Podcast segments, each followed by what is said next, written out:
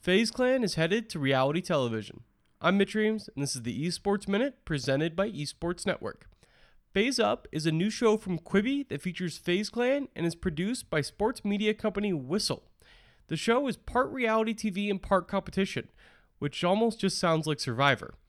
The premise of the new show is pitting six gamers head to head with the winner taking home a big chunk of money and the opportunity to join FaZe Clan. It's a cool partnership for FaZe, which runs its company unlike most esports orgs. Focused almost entirely on building a content empire, FaZe has become one of the most lucrative companies in all of esports.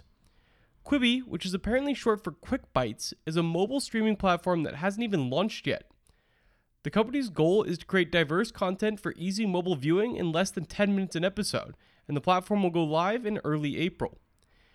This is a big partnership for yet unreleased platform, and FaZe Up will certainly hit some key demographics to give Quibi a solid launch.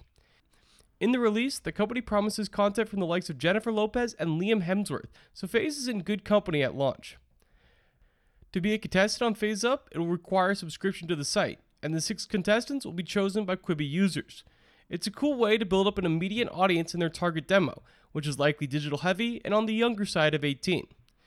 That's all for this Esports Minute. If you want more esports content, head over to esportsnetwork.com where I wrote a long look at the history of esports betting from CSGO Lotto to Unikrn to now DraftKings.